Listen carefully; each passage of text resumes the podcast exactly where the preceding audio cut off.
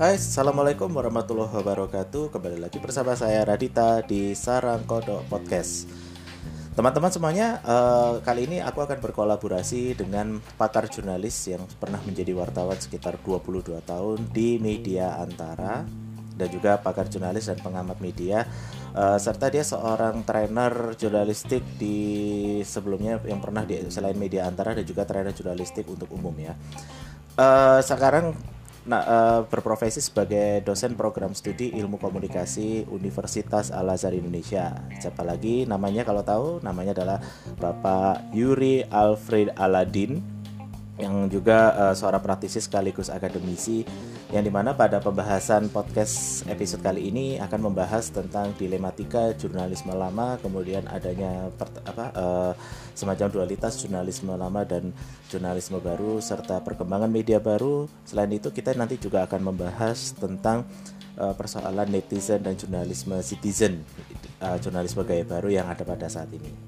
Oke, untuk lebih jelasnya yuk kita dengarkan podcast Sarang Kodok berikut.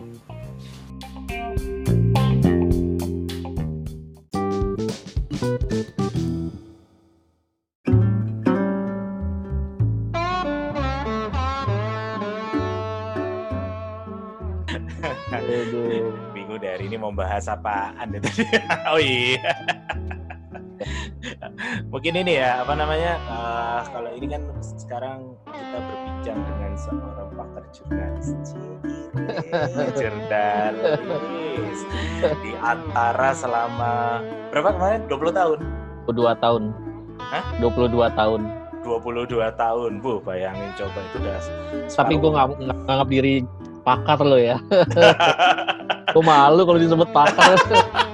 Ya 22 tahun is okay lah, tapi kalau levelnya dibilang pakar malu. Gak apa-apa loh, gila itu.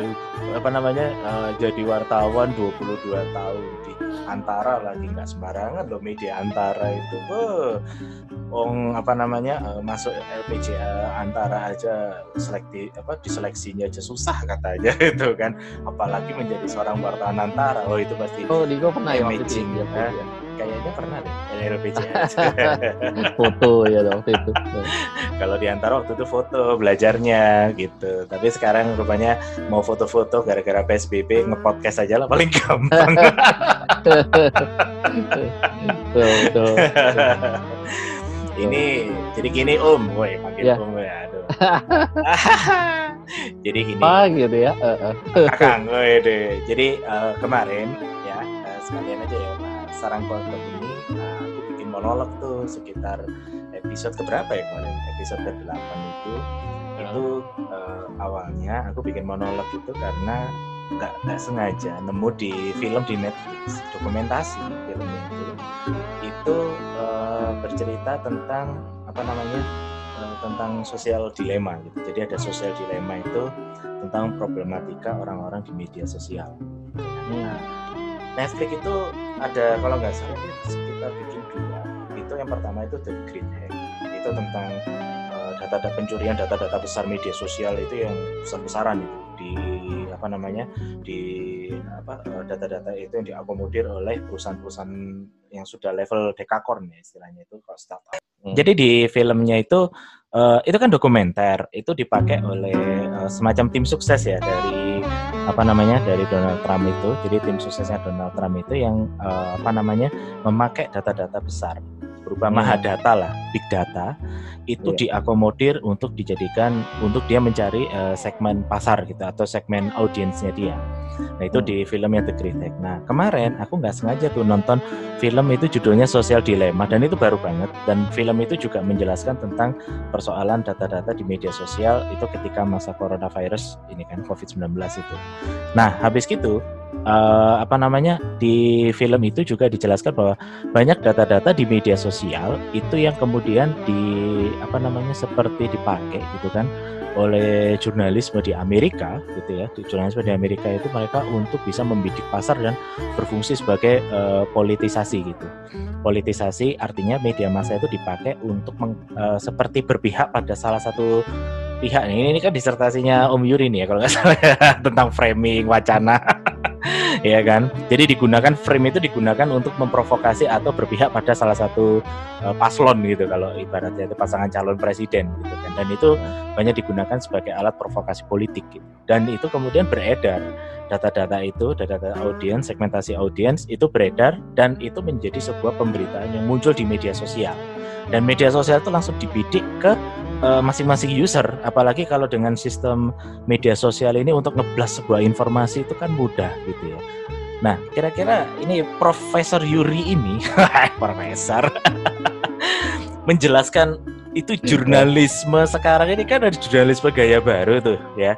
Di Tom Nichols itu di bukunya Matinya Kepakaran itu ada jurnalisme gaya baru sekarang itu yang pemberitaan itu di-push melalui media sosial. Pertanyaannya adalah itu sah apa enggak gitu? Itu gimana Pak? Gimana kira-kira itu? Sah aja sih. Kalau itu udah banyak dipakai ya oleh media-media, hampir semua media kan melakukan konvergensi gitu. Jadi dia punya media mainstreamnya, kemudian dia punya media sosialnya gitu. Let's say misalnya RCTI dia punya apa? Dia punya stasiun televisi, tapi dia punya versi media sosial gitu ya. Dia selain punya media online-nya yang seputarindonesia.com misalnya gitu, tapi dia juga punya media sosial yang misalnya Instagram atau apa gitu. Sama hampir semua media, kompas.com, kompas.com itu udah kompas online, versi online daripada kompas cetak gitu ya, tapi dia juga punya itunya juga kan, dia punya yang Instagram-nya juga, dia punya Facebook-nya juga gitu. Kompas TV dia juga punya yang YouTube-nya juga. Jadi memang mau nggak mau sih sudah jadi udah jadi keharusan juga gitu buat sebuah media, dia harus punya media online media sosialnya juga gitu. Selain buat membranding gitu ya, tapi juga perlu juga sih untuk sosialisasi promosi gitu. Dengan itunya dia, dengan konten-kontennya dia gitu. Jadi satu hal yang pada akhirnya memang satu keharusan, mau nggak mau mereka harus ikut dalam arus itu. Nah, cuma permasalahannya gini, kalau misalnya yang tadi ya cerita kita ngomong di awal dulu ya. Tadi kan yang pertama adalah bagaimana media kemudian mengambil data gitu dari big data tadi. Jadi saya punya pengalaman nih, Om Gora. Oh, yes. Saya datang ke satu media gitu ya, nggak usah aku sebut ya. Yap. Medianya nih base-nya di Jakarta, dia media koran tapi dia juga punya media online-nya, dan yang sekarang yang berkembang justru media portalnya itu, media portal online-nya. Jadi pas saya datang ke ruang redaksinya gitu ya, bak-bak-buk, kemudian itu orang-orang di staf redaksi tiba-tiba matiin layar display itu. Oh, gitu. TV. Kayak semacam TV display-nya, monitor tiba-tiba dimati-matiin semua. Pas saya datang, jadi saya tanya sama si semacam kepala redaksinya gitu ya. Ini kenapa gitu? Oh, ternyata iya karena Anda kan tamu di sini, kita harus mati-matiin semua karena itu di display tersebut itu tertera semua data dari orang yang baca. Orang yang baca di .com tadi gitu ya. Yeah. Itu kelihatan gitu bahwa orang ini usianya berapa, tinggalnya di mana, kemudian tapi nama tuh nggak ada gitu, cuma nomornya aja, nomor dia kan misalnya dari HP atau dia dari laptop gitu ya, itu kelihatan gitu, IT-nya juga kelihatan. Kemudian dia sukanya ngelihat apa aja gitu.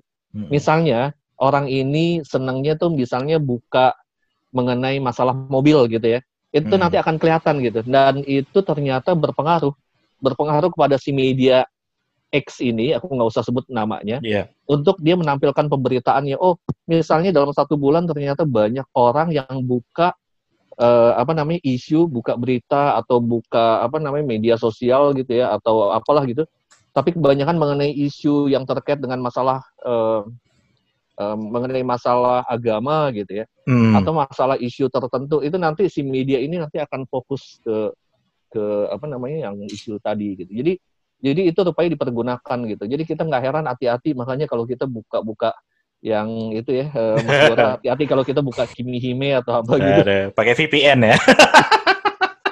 Nanti kita akan dikirimin berita-berita, makanya nggak heran loh. Saya juga kadang-kadang bingung juga gitu kan. Saya suka buka iklan motor gitu ya. Itu di itu saya kok kalau saya buka di apa di YouTube kayak apa gitu, itu kok kenapa motor mulu, rupanya kebaca gitu. Iya, benar. Langsung otomatis dikirimin. Dan itu hal yang sama gitu dengan media-media kita juga. Media-media kita rupanya dia ngelihat dari istilahnya apa ya, Google Analytics kalau nggak salah gitu. Dia nyewa, dia bayar. Dan kemudian dia nanti akan dapat analisis-analisis mengenai pembacanya dia tuh dari mana gitu. Untung itu nggak diketahui namanya. Kalau diketahui namanya itu parah juga itu. Orang Yuri Alfred. Yuri Alfred sering buka konten apa gitu kan. Kimi Hibe. Nah, dia bercanda loh ya, Aku aja nggak kenal loh siapa Kimi Hibe. Siapa sih itu? Nggak tahu. Aduh. Loh, tapi apa ya? Itu kayak aku punya deh pengalaman yang seperti itu. Tapi lebih nggak masuk akal. Anehnya begini. Mungkin kalau Pak Yuri tadi kan pakai online ya, searching iklan motor atau iklan mobil. Tapi kan memang koneksinya internet. Nah, ini pernah suatu hari ini benar-benar nih saya ini aku lagi di rumah. Nonton film padahal pakai DVD player.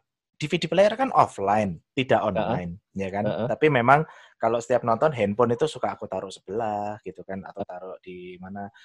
Itu lagi nonton, waktu itu aku nonton filmnya Avengers gitu ya, lagi nonton film Avengers itu gitu kan. Habis nonton, sekitar selisih mungkin 3 jam atau 2 jam, tiba-tiba di YouTube itu sudah ada klip dari filmnya Avengers gitu. Padahal kalau dipikir-pikir emangnya aku di YouTube nggak buka apa-apa loh soal Avengers. Tapi sebelumnya itu mengerikan gitu, mengerikan. Lah, lebih ngeri lagi kan. Sebelumnya lagi. Aku pernah nonton di video itu film apa namanya Now You See Me gitu. Jadi itu film lama padahal. Dan itu aku putar di DVD player yang harganya itu murah banget, mau beli DVD player itu cuma 300 ya kan. DVD player di situ aku tonton di TV.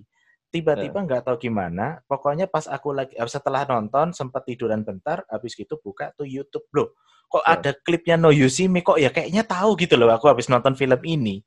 Nah, itu gimana itu? Fenomena itu bagaimana ini, Prof Yuri? Serem banget ya.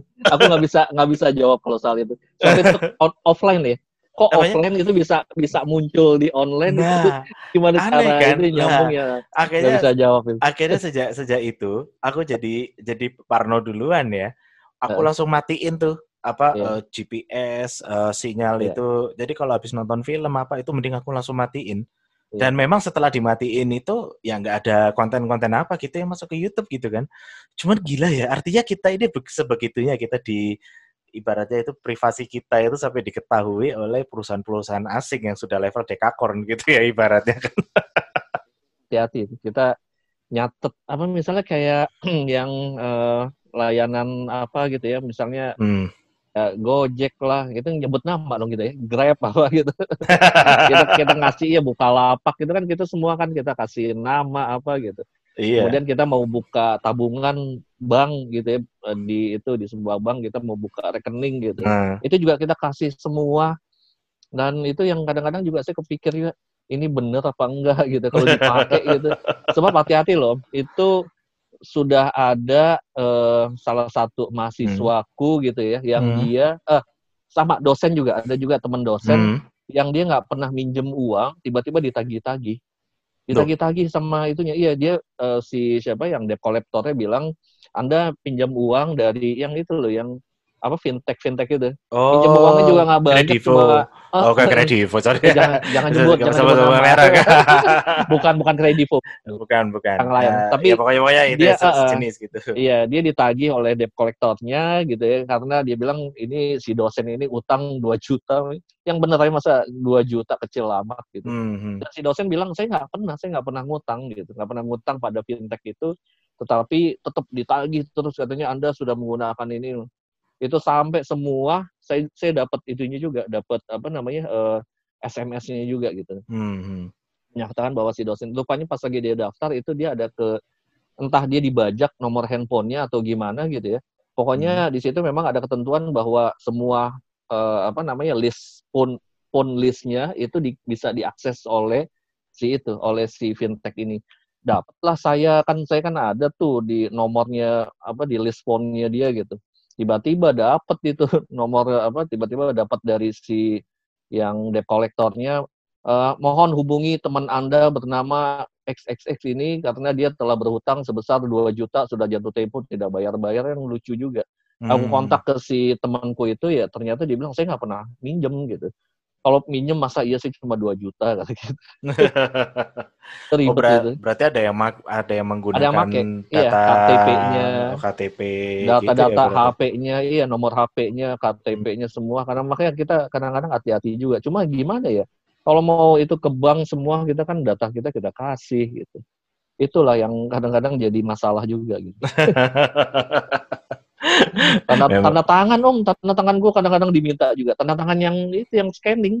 Iya. Itu kan ada pihak-pihak yang kadang-kadang Pak minta Pak ini kita masalahnya lagi pandemi gini saya nggak bisa minta tanda tangan Bapak gitu ya gimana gitu. Kalau kita nggak kasih tapi dia juga ada keperluan administrasi gitu ya. Ya mudah-mudahan aja dipakai benar gitu. Kalau iya, ribet juga tiba-tiba aku ada tanda, tiba-tiba aku ada pinjaman gitu 1 juta dan itu viral nyebar kemana-mana gitu. Iya. Yang benerai masa meminjam 1 juta gitu. Habis gitu ada yang masuk ke handphone aku deh. Pak Yuri pinjam 1 juta. Pak, Bapak pinjam nih. Malunya gitu, malunya. Gue kira gak ikutan minjem, ditagih. Makanya malu banget gitu. Nah, ini kita kembali lagi nih kalau mengenai jurnalistik gitu ya. Jadi apa namanya? Ternyata big data sendiri itu juga dimanfaatkan kan oleh para jurnalis kan. Apalagi tadi dikatakan seperti semacam analytics website yang proses analisa itu bisa dideteksi gitu ya.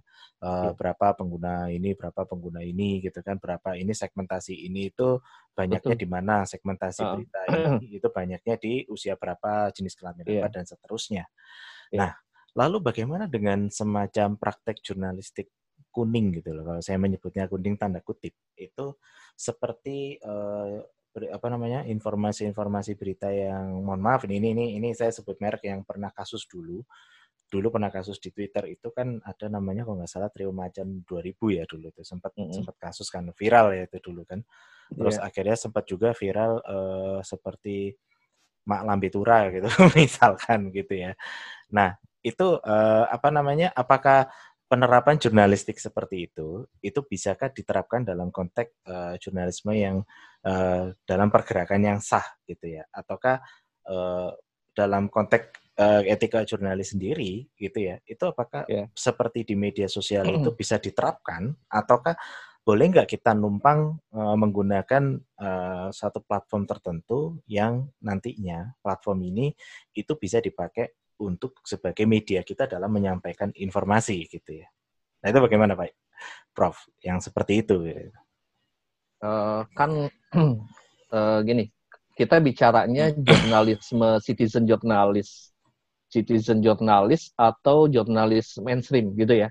Kalau jurnalis mainstream dia kan sudah terpaku ada standar-standarnya gitu. Kemudian juga ada yang jadi pengawasnya itu kayak dewan pers gitu. Jadi kemudian juga ada kode etiknya. Nah, yang jadi masalah itu yang bukan jurnalis mainstream gitu. Yang jadi masalah itu adalah yang citizen jurnalis ini gitu. Ya contohnya kayak tadi yang Mas Gora tadi sebut itu seperti Lambe Turah gitu ya. Kemudian apalah yang segala macam gitu yang dia sebenarnya nggak jelas badan hukumnya gitu. Nah yang kayak begitu bisa juga seperti misalnya perorangan seperti yang dilakukan oleh Deddy Corbuzier dengan podcastnya gitu. Itu juga dia melakukan apa yang disebut dengan citizen jurnalis gitu. Kalau kita balik kan ke istilah jurnalistik gitu ya, apa sih sebenarnya yang disebut dengan istilah jurnalistik gitu. Istilah jurnalistik itu kalau kita lihat di berbagai literatur itu kan mengacunya kepada 3 hal. Yang pertama itu dia pergi ke lapangan gitu ya. Dalam rangka untuk mengumpulkan si orang ini melakukan kegiatan ke lapangan mengumpulkan gitu ya, mengumpulkan informasi, kemudian dia mengolah informasi, kemudian yang ketiga dia menyebarluaskan. Selama 3 hal ini dikerjakan itu udah disebut sebagai jurnalistik gitu. Nah, yang jadi masalah jurnalismenya ini atau jurnalistiknya ini dilakukannya melalui media mainstream atau media sosial. Kalau dia media mainstream, dia disebut sebagai jurnalis gitu ya. Yeah. Dalam arti dia jurnalis jurnalis yang organik, jurnalis yang dia terikat kepada aturan pada medianya. Tapi ada lagi kalau misalnya dia bukan seorang jurnalis pada sebuah media resmi, berarti dia jurnalis pada media sosial, disebutnya sebagai jurnalis warga gitu. Nah itu kalau kita ngomong soal definisinya jurnalis gitu. Kalau media sosial sendiri kan kita juga udah tahu, misalnya Facebook, kemudian Instagram, YouTube, podcast, dan sebagainya gitu. Nah, cuma tadi Mas Gora juga sebut mengenai gaya barunya gitu ya. Yeah. Ada yang muncul gitu pada jurnalisme gaya baru ini. Yaitu, yang disebut dengan jurnalisme gaya baru itu, kalau di media sosial itu juga terjadi gitu. Media mainstream terjadi yang namanya jurnalistik atau jurnalisme gaya baru, dan itu juga merambah ke media sosial. Contohnya apa sih sebetulnya? Contohnya tuh misalnya gini, bagaimana memasukkan si jurnalis gitu ya, itu ke dalam frame gitu. Jadi kalau dulu kan kita tahunya yang disebut dengan jurnalis, dia kan nggak muncul dalam frame-nya gitu ya. Misalnya, si wartawan bikin berita, tapi dia tidak memasukkan dirinya ke dalam berita. Tetapi yang sekarang ini jurnalis mainstream itu dia si wartawan juga memasukkan dirinya ke dalam berita. Bahkan misalnya dalam jurnalis TV itu si wartawannya juga ikut masuk gitu. Ketika dia melakukan liputan itu dia masuk. Dan itu juga kemudian juga sama merambah ke jurnalis citizen jurnalis atau jurnalis warga juga. Cuma kalau di jurnalis warga ini ada masalah gitu. Yaitu orang yang masuk ke dalam frame-nya gitu ya. Cuma opininya itu juga kebanyakan gitu. Opini si jurnalis itu juga jadi masuk. Subjektivitasnya jadi tinggi gitu. Akibatnya apa? Nggak balance. Dia sama sekali nggak balance gitu. Jadi nggak cover both side. Contoh misalnya seperti Deddy Corbuzier, itu keren banget itu podcastnya, saya kagum gitu. Cuma ada kelemahan juga, yaitu ketika dia menghadirkan seorang narasumbernya hebat-hebat loh Mas. Yeah, itu betul. Dia kalau aktual banget ya, begitu ada satu isu tertentu, si Deddy Corbuzier itu bisa membawa narasumber yang betul-betul terkait banget gitu dengan isu tersebut gitu. Cuma permasalahannya itu sering sekali nggak balance gitu. Jadi dia tidak menghadirkan yang kontraknya gitu. Jadi hanya menghadirkan dari satu sisi. Yeah. Dan si Deddy Corbuzier-nya juga dia memasukkan dirinya ke dalam frame dan opininya dia juga masuk. Jadi dia nggak cuma sekedar mendengarkan, tapi dia juga memasukkan juga opininya gitu. Jadi hal-hal seperti itu yang kelihatan banget dalam media sosial. Satu hal lagi itu pada media sosial masalah clickbait, dan ini yang sangat-sangat menentukan gitu untuk langsungan dari media sosial tersebut, karena media sosial kan hidupnya itu kan dari viewer ya, banyak viewer. Ya sama sih seperti portal berita juga dari viewer.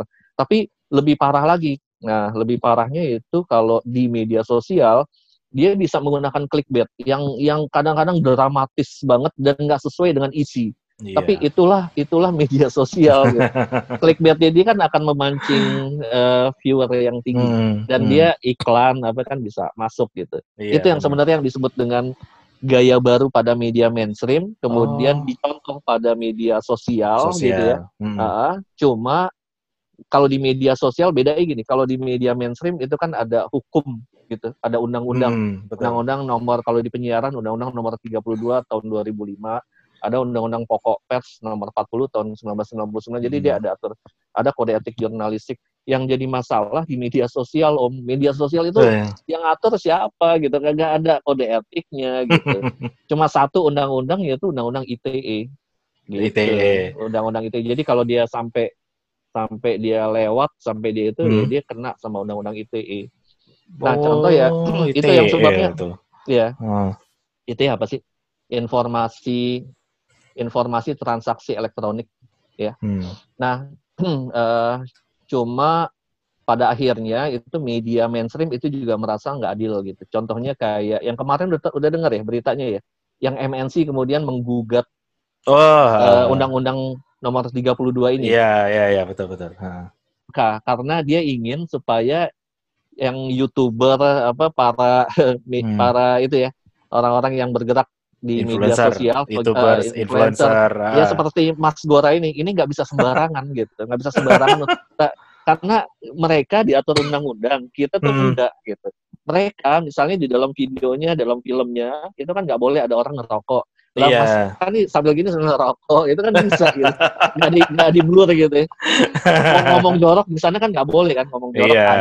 Iya, tapi kalau di sini mau ngomong apa anjay, ngomong anjir, nggak diatur gitu. Awas di penjara loh. Iya, iya kan ini makanya media sosial, makanya itu yang dianggap nggak adil oleh MNC yang kemarin digugat ke Mahkamah Konstitusi. Kenapa kalau misalnya di sana kan ada Undang-Undang Penyiaran nomor 32 tahun 2005 itu kan diatur tuh. Nah sementara yang media sosial ini kayak kita nih siaran live gitu. Bedanya apa? Kalau menurut MNC ya, bedanya kita dengan dia yang siaran langsung, dengan kita nih apa gitu? Betul. Karena kita lebih bebas gitu. Malah kalau kita lihat nih ya, sepertinya media sosial ini kan sudah seperti merebut audiensnya TV atau audiens radio nih. Sekarang ini contoh nih Om ya. Kita bikin ini nih aku bikin podcast ini. Om Yuri bikin Neliti Komunikasi. Itu udah itu lambat laun bisa kita merebut pasar atau audiensnya radio kan? Iya. Gitu. Iya, dan sekarang ternyata orang itu mungkin kalau dulu kita selalu mendengar istilah orang mendengarkan radio di mobil gitu ya. Sekarang orang di mobil bukan dengerin radio, kadang-kadang sudah mulai dengerinnya podcast. Kan begitu kan. Nah, sama kayak tadi. Ya kan? Mungkin MNC melihat bahwa di media sosial itu sekarang orang sudah bebas gitu kan. Artinya kayak YouTube aja, YouTube itu udah mengalahkan televisi gitu kan. Secara audiensnya aja itu sudah mengalahkan televisi. Banyak yang orang sekarang nontonnya YouTubers daripada nonton artis ibu kota. Sekarang artis-artis ibu kota banyak yang terkalahkan dengan artis-artis YouTube. Akhirnya semuanya ikut-ikutan jadi YouTubers kan begitu. Ya kan? Nah, terus habis gitu lebih parahnya lagi adalah sekarang berita-berita di media sosial itu kan cenderung seperti menyaingi portal-portal berita. Tapi yang saya maksud ini bukan katakanlah ada berita ini resmi ya, web berita resmi gitu kan, .com itu. Nah, itu kemudian dia berintegrasi dengan media sosial untuk mempromosikan sebuah news. Tapi berbeda tentunya dengan misalnya kayak dulu kasusnya Trio Macan ataupun kasusnya Lambe Turah itu yang beredar kan, satu yang dipermasalahkan adalah tidak memiliki badan hukum yang waktu itu kasusnya. Dan yang kedua, dia mengandalkan seperti Instagram, kalau dulu Trio Macan kan melalui Twitter ya itu ya. Itu menggunakan media sosial itu sebagai media publikasi dan informasi. Kalau tadi menurut Om Yuri dibilang sesuai dengan kaidah jurnalistik itu sebetulnya sudah dilakukan. Artinya kalau secara jurnalistik ya, kalau saya menilai bahwa apa yang diinformasikan oleh kedua media tadi yang tanpa media, mengandalkan media sosial untuk menyampaikan sebuah informasi, walaupun informasinya miring kan tetap itu adalah sebuah fakta. Gitu kan. Apa yang disampaikan sebuah fakta, hanya saja site-nya berbeda, bukan cover buat site mungkin, tapi site yang berbeda, tapi faktanya kan tetap ada. Gitu kan. Nah, lalu bagaimana kita melihat bahwa apakah semacam fenomena semacam ini kalau dikaitkan dengan Undang-Undang Pers nomor 40 ya kan, apalagi kita melihat sekarang media sekarang itu sudah mulai meniru gaya-gaya pemberitaan yang langsung mudah untuk melakukan justifikasi pelanggaran yang terjadi di dalam pasal 4 dalam Undang-Undang Pers kan, persoalan menghargai praduga tak bersalah kan begitu kan, tapi ini mudah gitu kan, mudah melakukan justifikasi dan seringkali melakukan no sensor gitu. Ya kan. Lalu itu bagaimana ya, Prof? Itu apakah sekarang ini dengan media sosial ini pemberita etika berjurnalistik itu sudah mulai kandas atau gimana itu kira-kira? Iya, saya juga ngelihat agak tersentuh juga gitu. 22 tahun dulu saya pernah jadi jurnalis gitu ya di sebuah media. Media saya kan dulu di kantor berita Antara itu ketat loh itu. Media Antara itu ketat. Dalamnya ada percaya kalau itu. Iya. Ya nggak berani buat neko-neko, nggak berani untuk menurunin berita yang terlalu sensasional itu. Bukan terlalu, memang nggak boleh sensasional gitu. Jadi apa adanya datar gitu. Nah, jadi ketika sekarang saya ngelihat fenomenanya itu berubah gara-gara perkembangan teknologi dengan banyaknya media sosial, akhirnya media mainstream itu harus bersaing dengan media sosial. Kemudian yang media resmi yang tadinya dia bisa menjaga netralitas dalam judul dan sebagainya, akhirnya ikut-ikutan media sosial, clickbait. Dan yang lebih parah lagi adalah media resmi itu kemudian membuat berita berdasarkan konten media sosial gitu. Bayangin masa itu wawancaranya Deddy Corbuzier dengan narasumbernya itu kemudian dijadiin berita oleh media mainstream gitu. Oh iya, bukannya media sosial yang ngambil dari media mainstream, media mainstream yang ngambil dari media sosial, boleh aja. Tapi kalau menurut saya mestinya si media mainstream ini dia juga kirim wartawan untuk memperdalam lagi apa yang dipercak. Jadi bukan ngambil plug gitu aja gitu.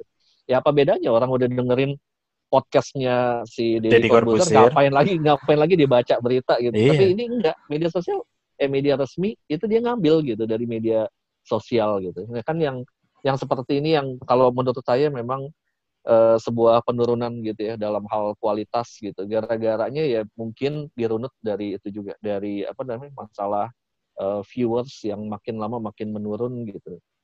Ya kita bisa lihat, kita bisa maklumin deh ya, kayak misalnya Raffi Ahmad yang cuma bikin masalah dia bikin prank segala macem yang viewernya bisa sampai 3 jutaan, 4 jutaan. Tapi kalau berita yang penting Jokowi pidato itu yang nonton sedikit gitu. Nggak ada yang. Jadi makin lama ada gium gini Om, semakin berkualitas sebuah peristiwa atau informasi itu justru semakin sedikit yang penontonnya gitu. Tapi coba ada satu artis, nggak usah saya sebut namanya, itu di media sosial ini ngasih lihat bokongnya, itu gila, itu sampai berapa juta orang yang nonton gitu. Tapi Jokowi lagi lawatan ke luar negeri pidato ya cuma berapa ratus orang yang nonton. Kalah pamor. Iya, kalau pamor itu kan gimana gitu. Jadi kita bisa maklumi juga. Tapi di sini tantangan sih buat media mainstream gitu ya. Bagaimana cara dia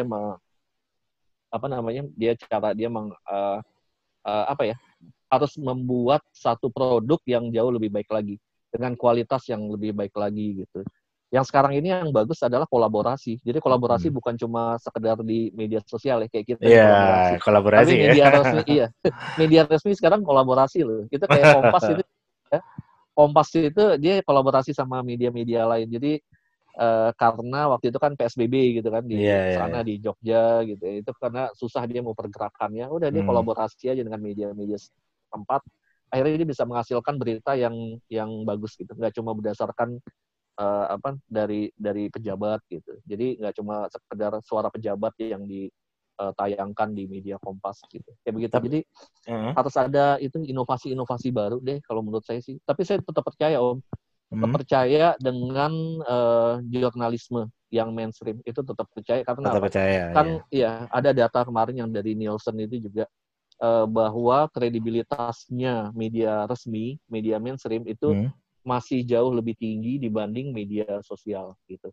Memang kalau dari jumlah orang yang mengakses internet gitu ya, itu 87% orang mengakses internet itu ternyata ke media sosial. Tapi kalau ditanya mengenai kredibilitas dari informasi yang ada di media gitu ya, ternyata dari para netizen itu jauh masih lebih percaya pada apa yang netizen, ada di media mainstream, kayak koran atau TV mainstream, tapi portal berita dan sebagainya. Sebetulnya ada satu hal yang cukup menarik tadi ya, contohnya mengambil kasus tadi dari praktek wawancara yang dilakukan oleh Deddy Corbuzier yang justru bisa mendapatkan data narasumber itu bisa lebih mendalam gitu ya, kadang-kadang daripada jurnalis yang betul-betul jurnalis gitu kan, padahal Deddy Corbuzier kan bukan jurnalis ya, dia seorang selebritis kan gitu ya, sementara dalam profesi yang betul-betul jurnalis itu terkadang tidak bisa mendapatkan informasi yang sedetail itu. Berarti apakah di sini ada persoalan di mana narasumber ini ternyata lebih kooperatif dengan non-jurnalis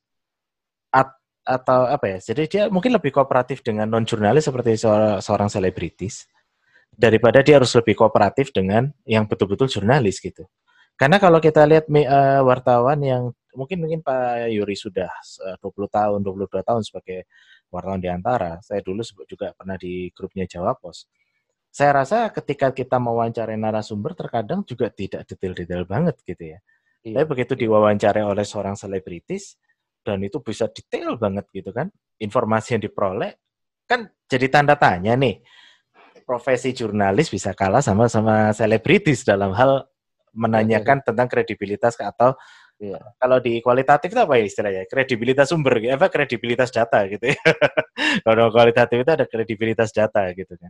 Iya, iya. Berarti yang di sini apa ya? Apakah narasumber ini lebih kooperatif dengan selebritis kah? Atau narasumber sudah tidak mau lagi kontak dengan seorang jurnalis, atau dia menilai bahwa selebritis lebih bisa dipercaya untuk diajak berbicara daripada jurnalis itu sendiri? Ini gimana nih? Kayak ada krisis kepercayaan gitu ya kalau kita lihat ya. Saya juga cuma menduga-duga aja ya, ngeduga-duga gitu. Iya, tapi kemungkinannya begini, kayak misalnya ini satu keunggulan dari seorang selebritis ketika dia mengundang selebriti yang lain gitu. Iya, tokoh prominence yang lain gitu ya, untuk diwawancara. Kalau yang mau ngewawancara ini adalah juga seorang tokoh terkenal gitu. Kayak misalnya Helmi Yahya itu kan di podcastnya dia punya podcast juga ya, dia bisa mendatangkan orang-orang terkenal si Helmi Yahya. Begitu juga, iya, Gita Wirjawan juga dia punya podcast, dia bisa mendatangkan orang-orang hebat juga ke podcastnya dia. Dan itu kemungkinan ya karena didukung oleh akses dia punya pertemanan yang kuat dengan orang-orang yang jadi narasumbernya ini gitu.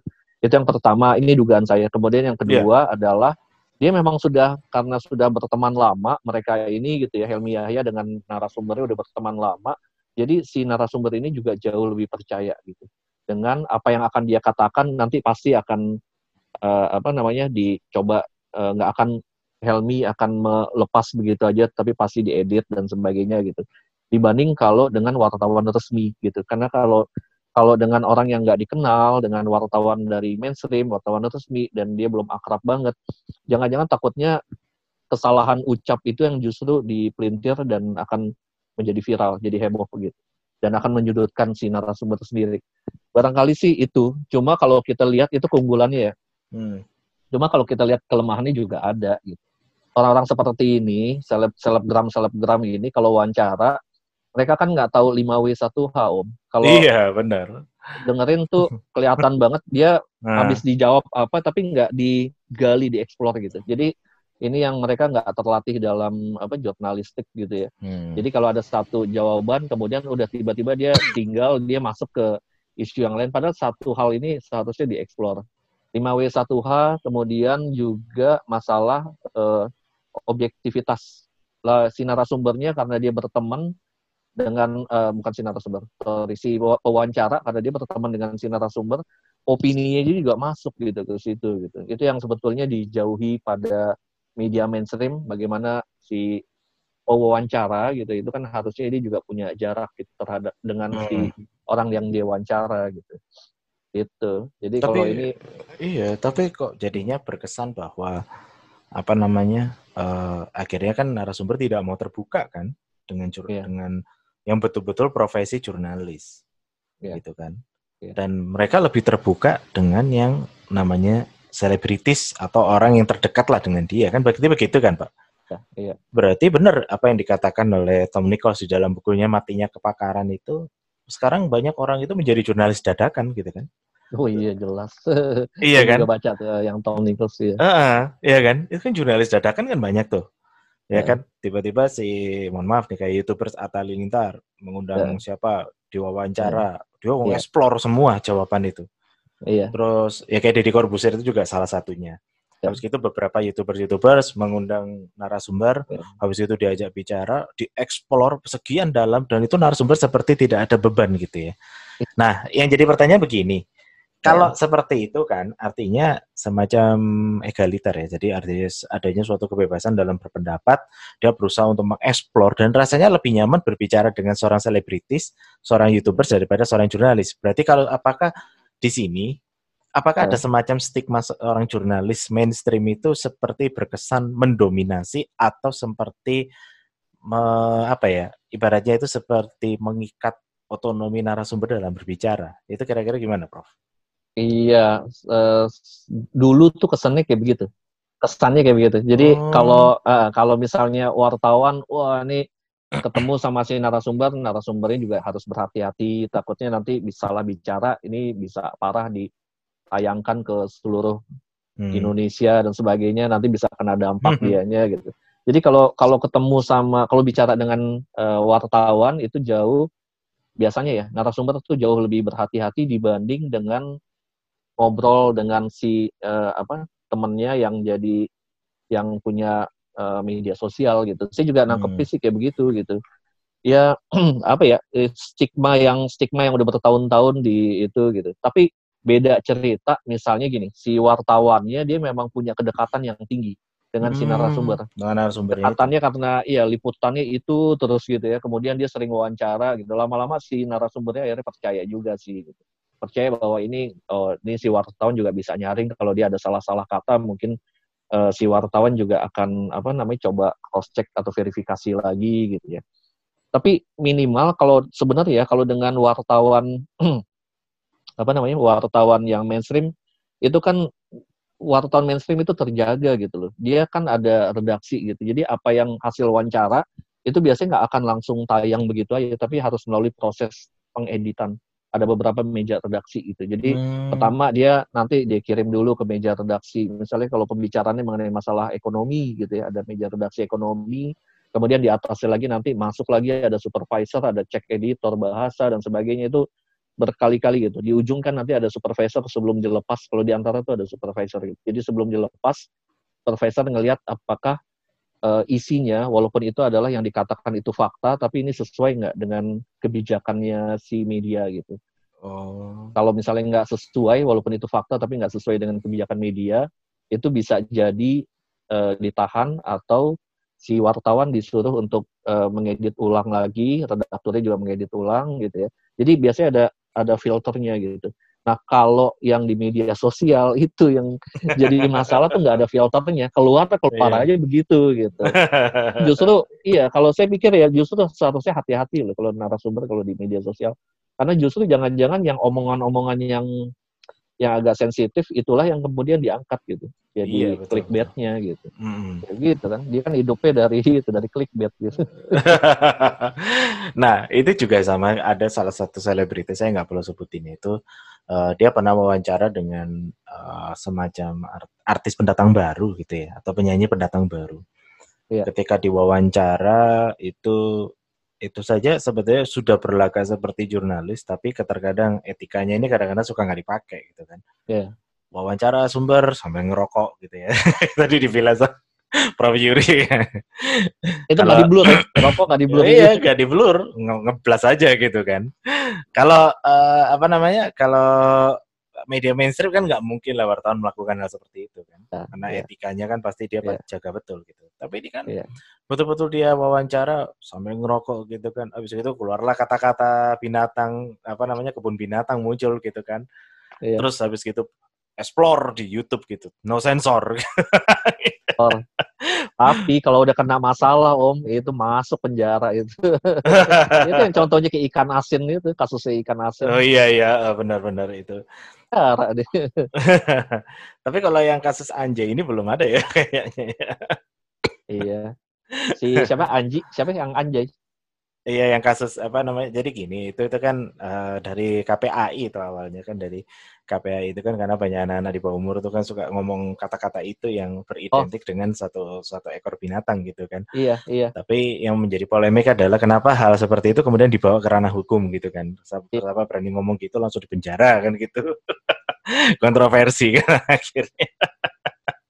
Sebabnya MNC bilang nggak adil ini, mau di MNC nggak boleh orang ngomong anjay kalau media sosial kok boleh seenaknya. Itu yang gimana gitu ya. Ya itu satu dilema gitu. Tapi memang media sosial kan ranahnya emang beda ya. Dengan media nggak bisa diatur di undang-undang penyiaran tuh nggak bisa. Makanya saya juga nggak setuju sebenarnya yang disebut oleh diajukan oleh MNC, karena ranahnya sebenarnya beda. Udahlah. Kita udah punya ITE, udah digugat di ITE aja gitu. Iya, benar-benar. Dan itu polemik juga sih, artinya ranah personal pun kemudian dibawa-bawa. Iya. Gitu ya. Ribet loh, kayak begini ntar kita wawancara pakai ini model untuk yang podcast gini ntar kita ditangkap habis gitu. Iya, resmi banget gitu. Bikin skrip dulu ini. Nggak bisa bebas improvisasi gitu. Tapi sebetulnya kan dengan memunculkan dengan adanya media sosial gitu ya. Ya. Kalau saya lihat itu apa ya, seperti benar nggak sih nih Prof? Ini mungkin Prof punya beda pendapat nih, atau apa ada pendapatku yang salah, bisa mohon dikoreksi ya. Itu seperti tidak ada sekat gitu ya, tidak ada sekat dalam sebuah kelas gitu kalau di media sosial gitu kan. Artinya begini, kalau kita bicara dalam ranah media sosial, mungkin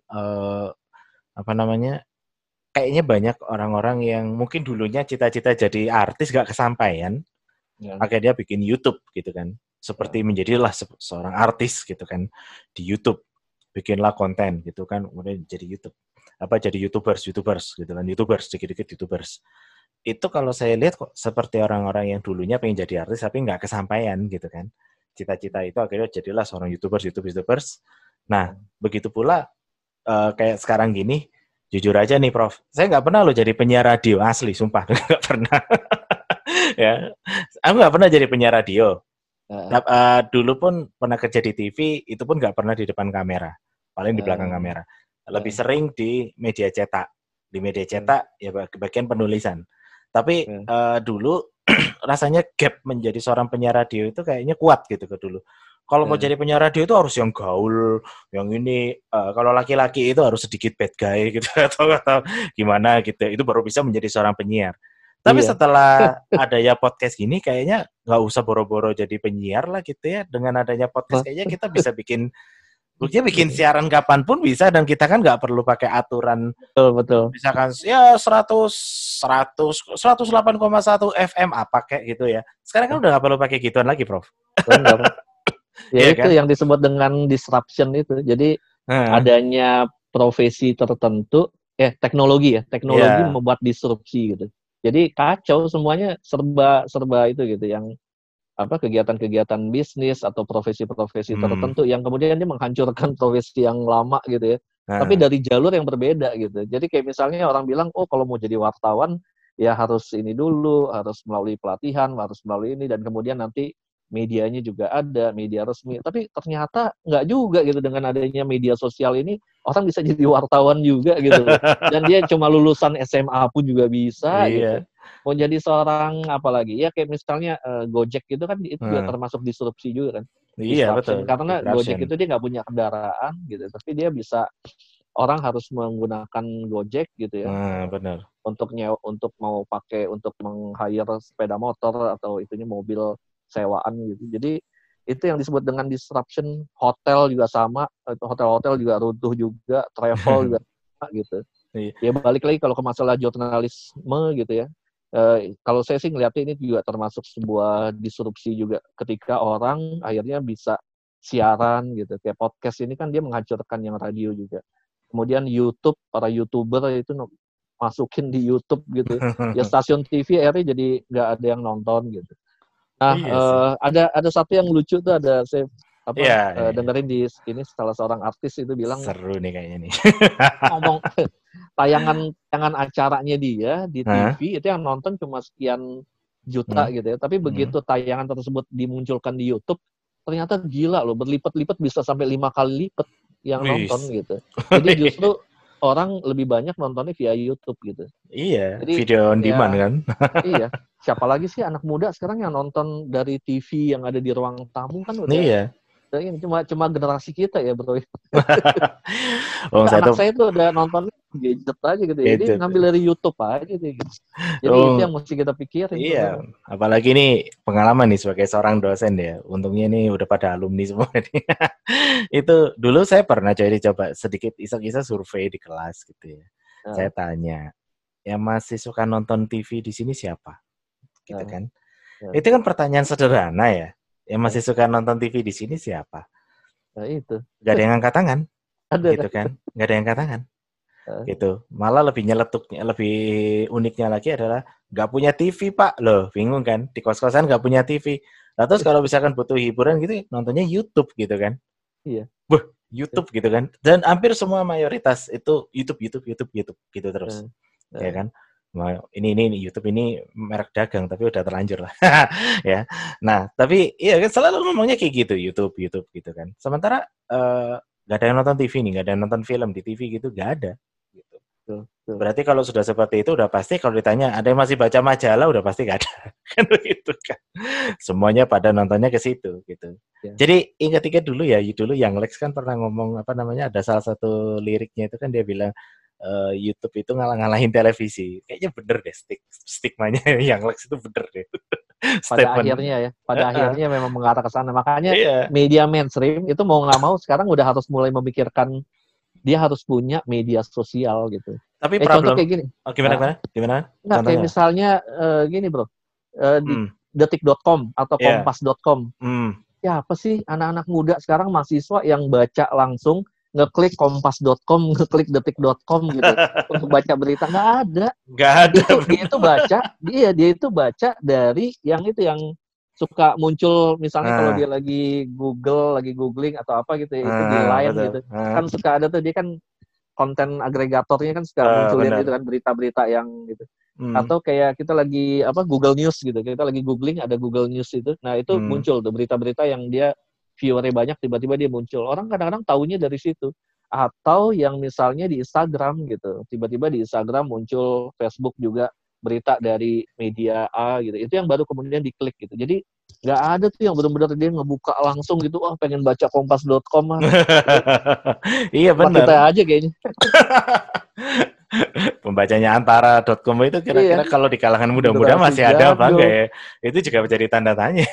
Agak ada. Jadi ya dia harus baca dari itu, dari apa tuh yang misalnya kiriman dari media sosial gitu. Nah, tapi gini, Prof, ada satu hal yang cukup mengganjal ya kalau di aku ya, itu apa namanya? Kayak tadi itu misalkan ada selebritis atau YouTubers kan mewawancarai narasumber nih. Oh kayak gini gitu kan, oh ya bagus ini kan gitu kan, dia bisa mendapatkan itu. Tapi di satu sisi banyak omongan-omongan yang tadi yang benar dikatakan oleh Prof Yuri tadi, ada lisan semacam lisan yang apa namanya dia tidak pakai sensor, cenderung apa namanya membawa opininya sendiri gitu ya, dan tidak ada sih istilahnya itu the cover both side. Dia cenderung melakukan itu semua secara sepihak, dan informasi yang dia peroleh pun kayaknya juga kebanyakan mayoritas adalah informasi yang sifatnya satu sisi. Dan kemudian belum lagi ketambahan omongan-omongan kotor dan sebagainya yang no sensor dan itu beredar di media sosial kan begitu ya. Nah, artinya kan tadi dikatakan oleh Corbuzier itu berarti ada konversi ke situ kan. Inilah disruption. Artinya seperti etika yang udah nggak kepake. Artinya sudah kehilangan nilai pakem. Begitu pula seperti sekarang podcasting. Saya mau ngebuka podcast kan udah nggak perlu 100,8 FM lah atau 101 FM kan udah nggak usah gitu-gitu lagi. Ya kan tinggal halo guys, nah, kan gitu doang kan cukup. Ya kan.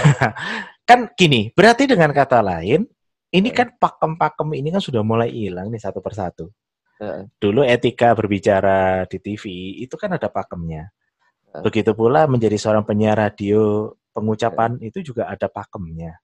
Ya kan sekarang berita-berita pun banyak yang nggak tahu ini kok banyak sekarang itu lagi tren menulis judul berita itu misalkan Profesor Yuri apa namanya misalkan Profesor Yuri terlibat skandal kah tanda tanya judul-judul pakai iya kayak gitu. Gimana ya itu kayak seperti kehilangan pakem ya atau gimana Prof? Kira-kira opininya masuk udah gitu. Oh, terlibat skandal. Udah gitu ditambahin lagi bawahnya gitu. Sadis. Ada tanda seru gitu.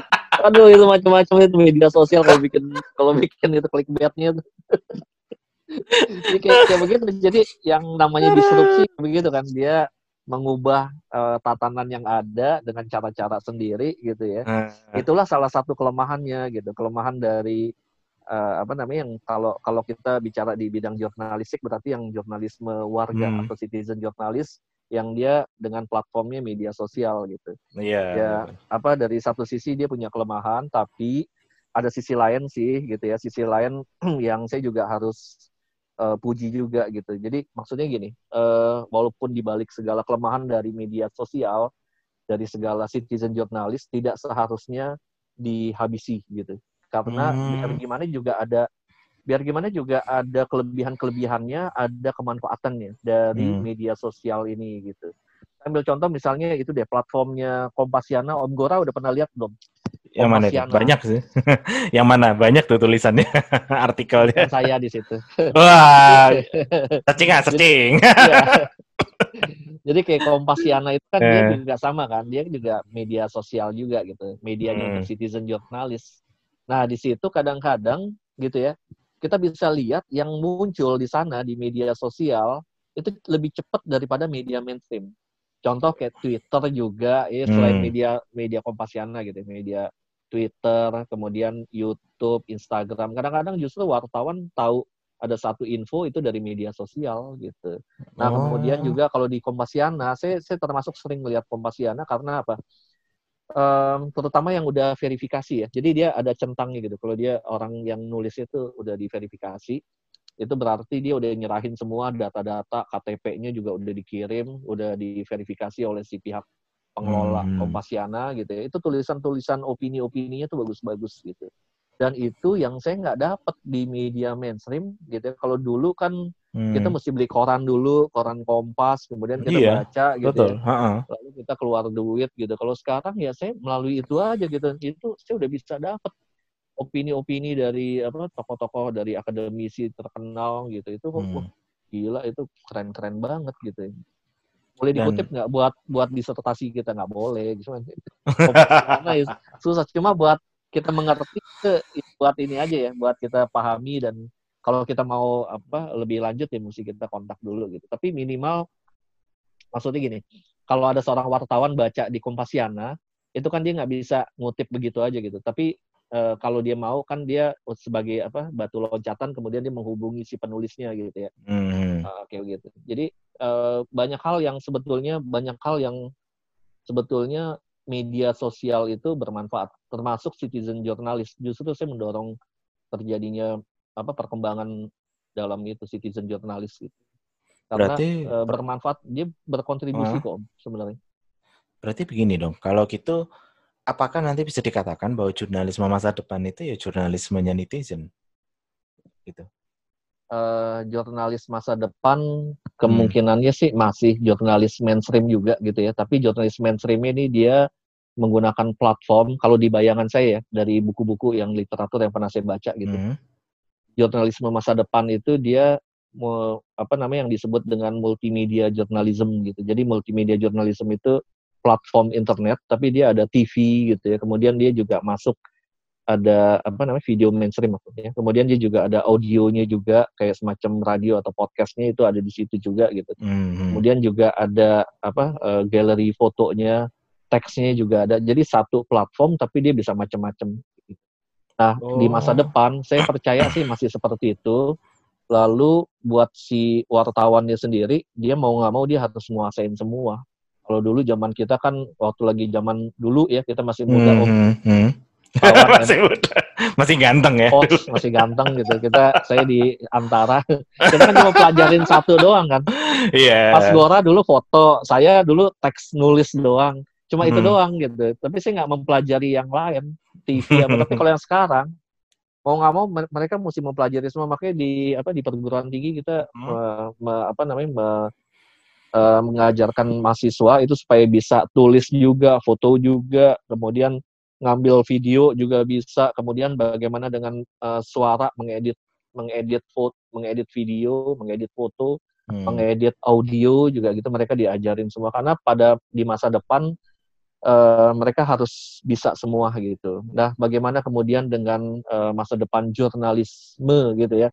Apakah jurnalisme akan mati gitu dengan kehadiran media sosial?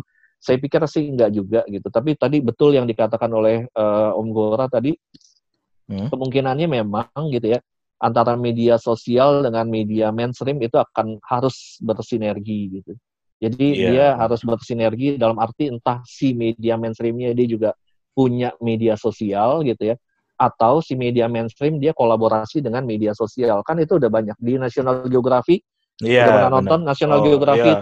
Dia media mainstream ya, dia kan punya bukunya dan itu ya, ada tayangan filmnya gitu, dan dokumenter. Dan tapi dia juga YouTube juga. Dia mengikutsertakan itu loh, dia mengikutsertakan citizen jurnalis dalam beberapa liputannya. Keren banget gitu, dia mengikutsertakan itu. Jadi bagus juga, yang nonton jadi banyak karena dia ada kolaborasi. Yang nontonnya karena si yang ininya nih, yang orang media sosialnya ini gitu ya.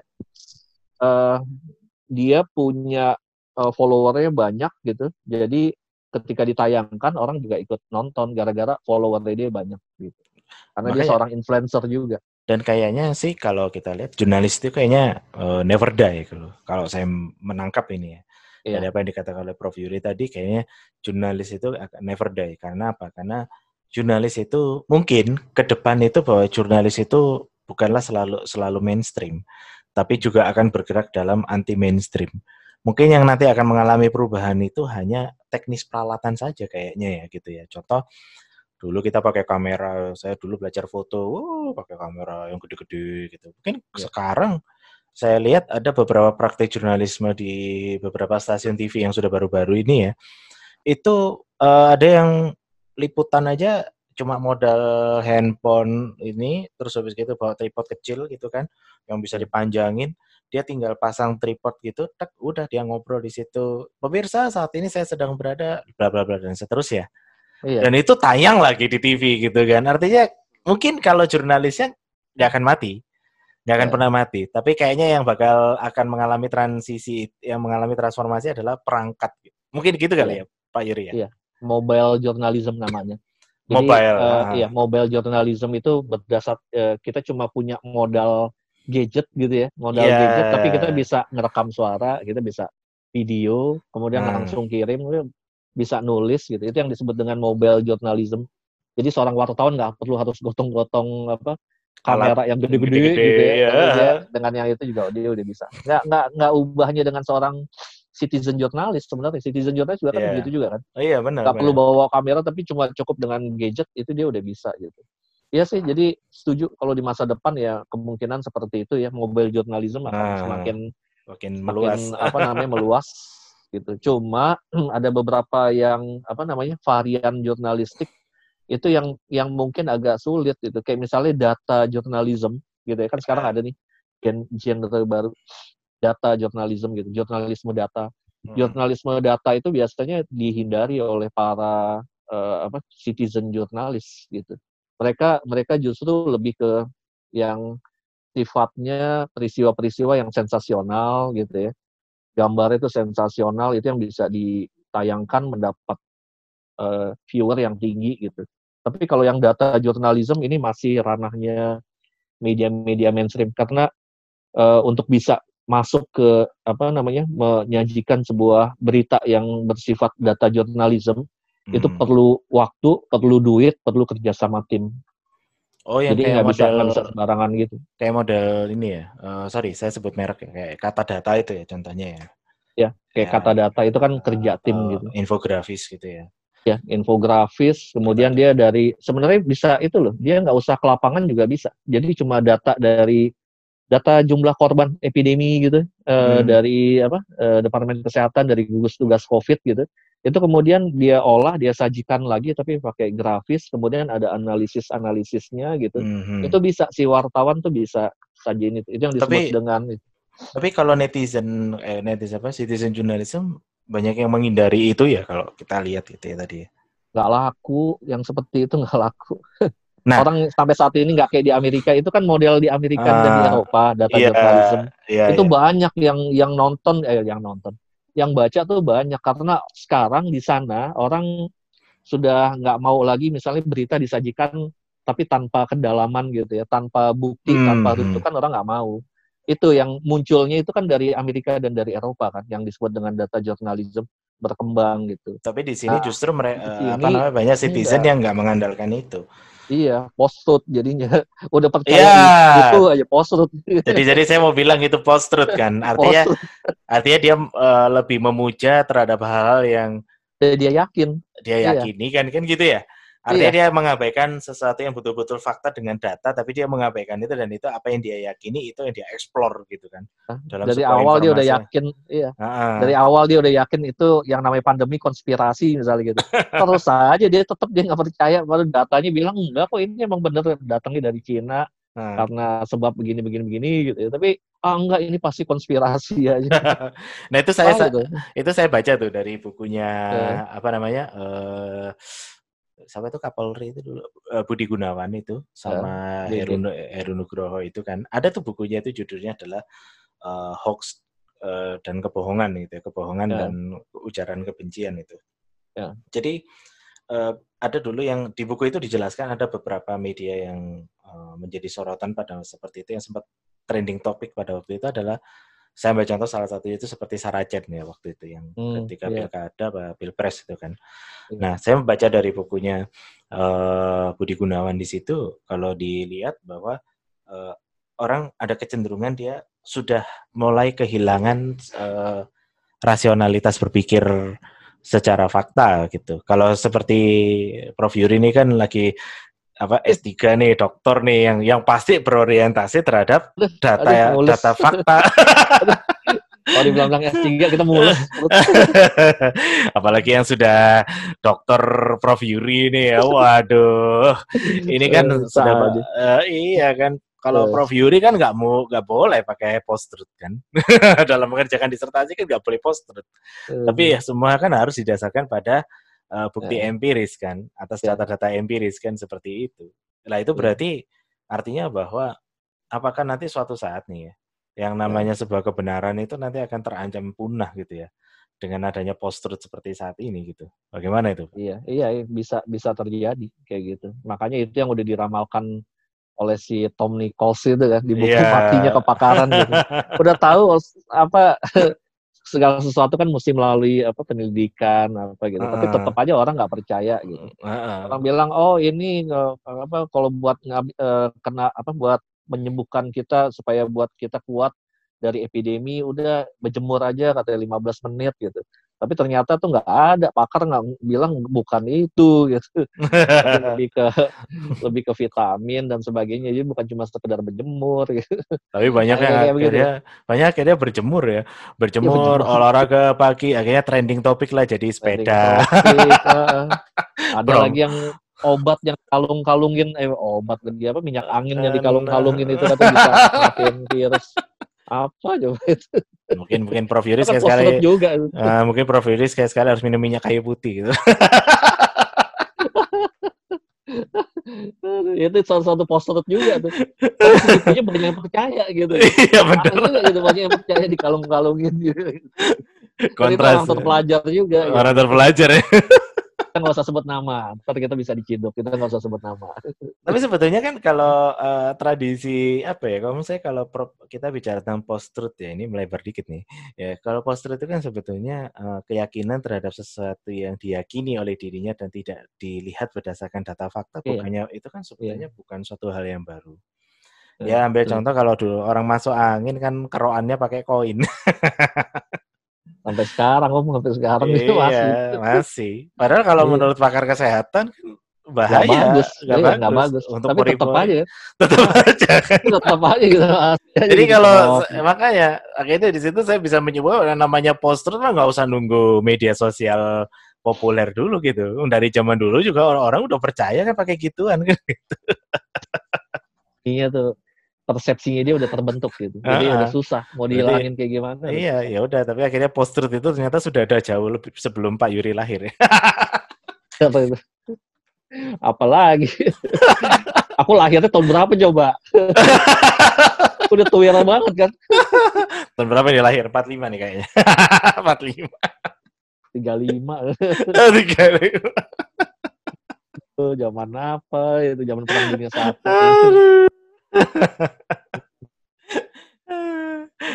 Oke deh Prof, ini kita udah 1 jam ini. Waduh, kalau udah 1 jam gini biasanya Prof Yuri ini suka lapar ini. Udah sikat gigi Prof? Udah sikat gigi belum? Udah. Berarti udah nggak makan lagi. mau ngerjain itu banyak apa tuh ada RPS segala macem. Wah, ada kampus. Kesibukannya. Ngajar di 3 kampus Om sekarang. Loh, di mana aja? Di mana aja nih? Universitas Al-Azhar. Oh, kan, ISIP. Iya, dosen tetapnya kan di Universitas Al-Azhar Indonesia. Ya, ISIP. Lalu ngajar juga di ISIP sama di Universitas Pancasila. Gak apa-apa. Buat nih 2 ini gitu, saya senang juga gitu. Sama juga siswa pada senang. Aduh, berarti ini kolaborasi antara UAI dan USNI. Iya, mantap. Sekalian aja kita promosi ya. Ayo teman-teman ya, yang baru lulus SMA, yuk kita belajar jurnalistik di UAI dan di USNI. UAI dan di USNI itu luar biasa. Luar biasa, pokoknya itulah. Masa depan menanti Anda. Nah, sebagai seorang jurnalis, ahli YouTubers, influencer. Nah. Betul, percayalah pokoknya. Masa depan ada di tangan Anda. Tapi kami akan membentuknya. Iya. Kita kayak motivator ya. Motivator ini ngalah-ngalahi Mario Teguh. Uang ada di mana-mana. Tinggal kapan akan mengarah kepada Anda. Gitu. Apa coba? Bekerja sama dengan Neliti Komunikasi dan Sarang Kodok. Belajar lewat Sarang Kodok. Aduh. Tawa.